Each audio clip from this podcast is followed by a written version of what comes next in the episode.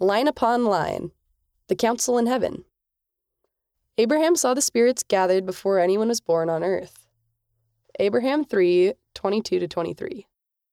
Now the Lord had shown unto me, Abraham, the intelligences that were organized before the world was.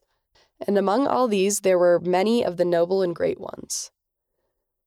And God saw these souls that they were good, and he stood in the midst of them, and he said, These I will make my rulers. For he stood among those that were spirits, and he saw that they were good.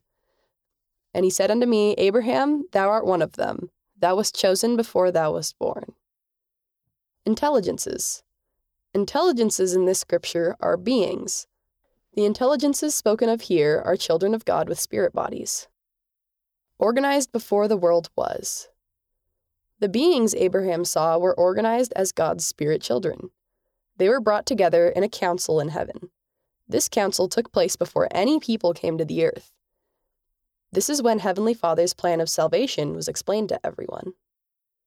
Noble and great ones. Part of being noble and great means to be honorable and virtuous and to bring about much good. It includes doing the small and simple things that God has asked us to do. Rulers. The kinds of rulers this verse is talking about are not kings or presidents. These are spiritual leaders like prophets and others who have callings to serve God's children. Chosen before thou wast born. You were chosen before you were born to play an important role in God's work, but you have to continue to choose righteousness to have that opportunity.